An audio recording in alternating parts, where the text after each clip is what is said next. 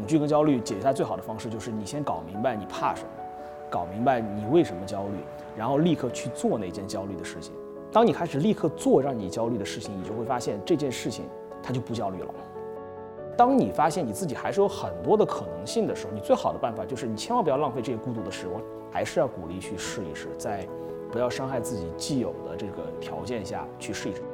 其实三十岁不立就不立。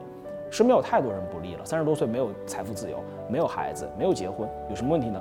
他可以享受自己的人生，他还有那么长时间，为什么要担心呢？所以三十岁在我的字典里，他就是个青年。那既然是个青年，那一切就刚刚开始。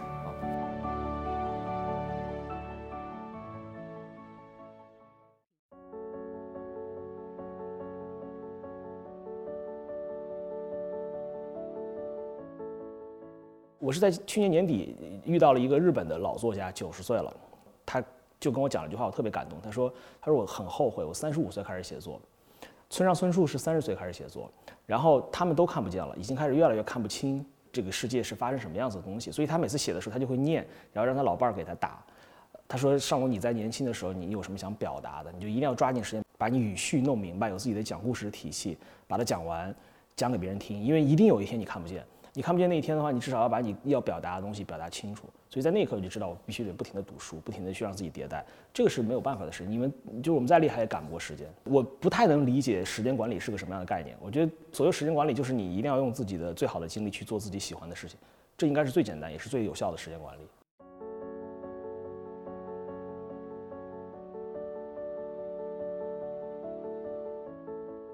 人活到三十岁之前吧，可能二十八、二十九的时候，就能很明显感受到一件事儿，就是知道自己要什么了。丹尼尔·平克有一本书叫《时机管理》，时机管理叫叫 Time Management。然后时机管理非常明确的探讨了中年危机这个事儿存在还是不存在。有一大堆科学家去找中年危机，就是人生到底什么年份叫中年，它为什么会出现危机？然后在这本书就发现一个特别奇妙的事情，就是根本没有任何的科学证明可以表明中年危机是存在的。从科学层面来说，没有任何中年危机。相反，人到中年应该是最强壮、最厉害的时候。三十岁当然是刚刚开始，这个毫无疑问。相反呢，我觉得人就是到了某一个年纪之后，他开始认为自己变老了，这一瞬间才是真正的一切都结束了。相反，如果你觉得你心态很年轻，我心里永远是十八岁、十九岁那样一个年纪，每天都接受不一样的事情，每天都在学习，他不可能是老的。所以三十岁当时刚刚开始，嗯。呃，古人提三十而立，是因为古人只能活到五十岁到六十岁平均年龄，所以他三十岁他必须立，他不立的话，他就只有一半的时间可以活了。他三十岁必须立，所以在百岁人生这个状态中，三十岁不立很正常。何况我们立的标准发生了很大的变化，就是我们不一定非要三十岁一定要立，所以没有必要焦虑。呃，我我不太习惯那个有些人在网上特别喜欢说这样的话，说你到了三十岁一定要怎么怎么样，到了四十岁一定怎么样，凭什么呢？每个人应该是无比的多姿多彩，他这种制造焦虑的方式让我们焦虑。其实三十岁不利就不利，身边有太多人不利了，三十多岁没有财富自由，没有孩子，没有结婚，有什么问题呢？他可以享受自己的人生，他还有那么长时间。为什么要担心呢？所以三十岁在我的字典里，他就是个青年。他既然是个青年，那一切就刚刚开始啊！呃，突然想到我好朋友肖央，然后老肖三十岁拍《老男孩》，那个时候已经是家徒四壁，然后恨不得借钱都是那个楼下小卖部的大大姐过来帮他客串，就到这样一个状态。可是他三十岁就真的一些刚刚开始，然后三十岁之后肯定是试错成本会越来越高的，呃，毫无疑问。所以，如果就我现在会跟二十多岁的同学讲，我说你现在就应该不停的去试错，你什么都应该干一干。你干到三十岁的时候，慢慢就要做减法，要断舍离。那你二十多岁的时候，你你为什么可以尝试？因为你的成本不高嘛。三十多岁的时候，你尝试还是要小心一点，因为你成本开始越来越高。当你主动做一件事情的时候，你发现你就人会有一个很大的变化。那这是岁月给我们的一种压力，但还是要鼓励去试一试，在呃不要伤害自己既有的这个条件下。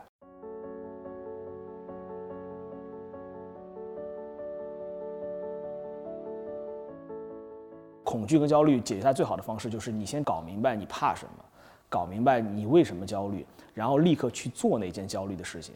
立刻去做那件恐惧的事情，很大程度能够去缓解它。呃，除此之外，我找不到任何的方法能够去缓解恐惧跟焦虑。我觉得甚至没有必要去焦虑，因为该发生的事情早晚会发生。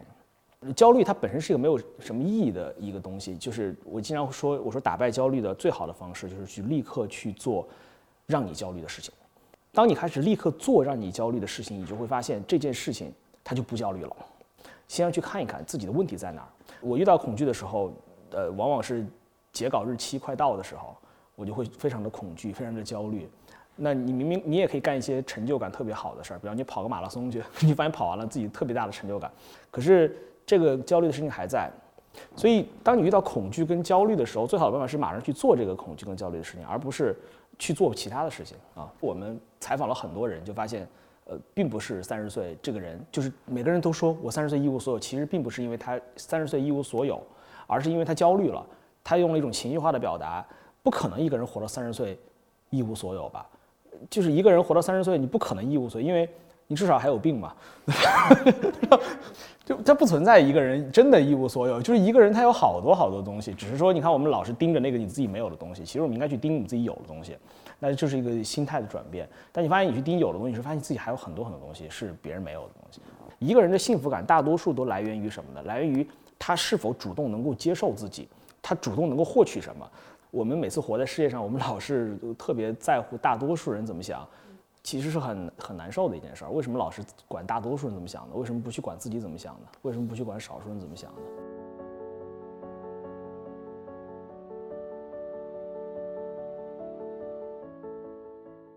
我的感受是，感觉这次疫情让人和人之间的距离开始变得越来越远了。我是一个特别喜欢跟人社交的人，呃，在二零一九一八年，我其实很大的一个愿望就是希望我自己能少一点社交，少一点社交生活。每天晚上跟很多不太喜欢的人在一起喝酒啊、聊天，是一件非常不舒服的事情。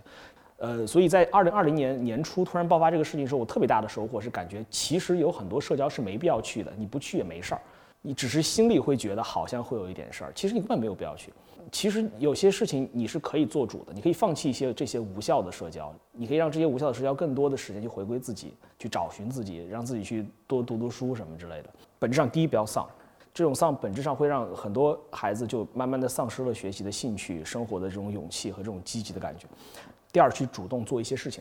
这个主动可以很简单，比方说，我可以在下午四点状态不太好的时候跑个步，可以在一个空闲时间去读读书。写作跟阅读其实是一个作家这一生都避不开的东西。你写不出来的本质原因，就是因为你不读书、不学习。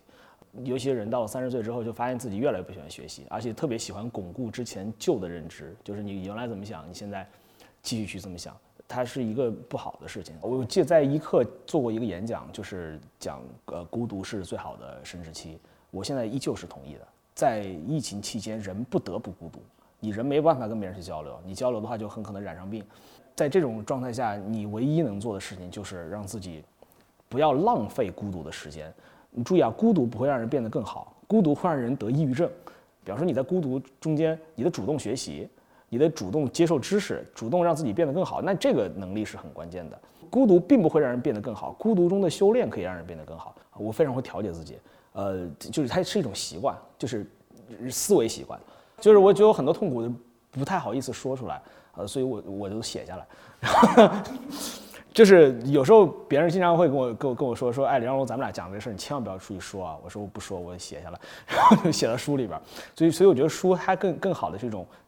一种通过写作表达的一种东西。我是每没有一个人活的身上是很顺的，我自己有很多不顺的东西，然后说不出来，就说出来这个世界就变得不好玩了，就写下来让大家去看。呃，就就会看到，哎，其实他也不是很顺，也挺好那种感觉啊，就还是看书吧，还是书里有很多真的很好的东西啊。然后马上我的呃小说改编的电视剧《刺》啊就要播了，然后呢，呃，也希望大家去看看《刺》吧，啊，《刺》今年肯定是个爆款，而且它是一个非常具备呃社会意义的一个作品，它是第一次大家很认真去探讨校园霸凌跟职场霸凌之间那个边界这样一个作品，希望大家去看看吧。嗯，我觉得跟粉丝多人们说一下，就是疫情期间一定要去。多读书啊，就是至少把我的书读一遍，你你至少会觉得，呃，好像这个世界会变得好一些。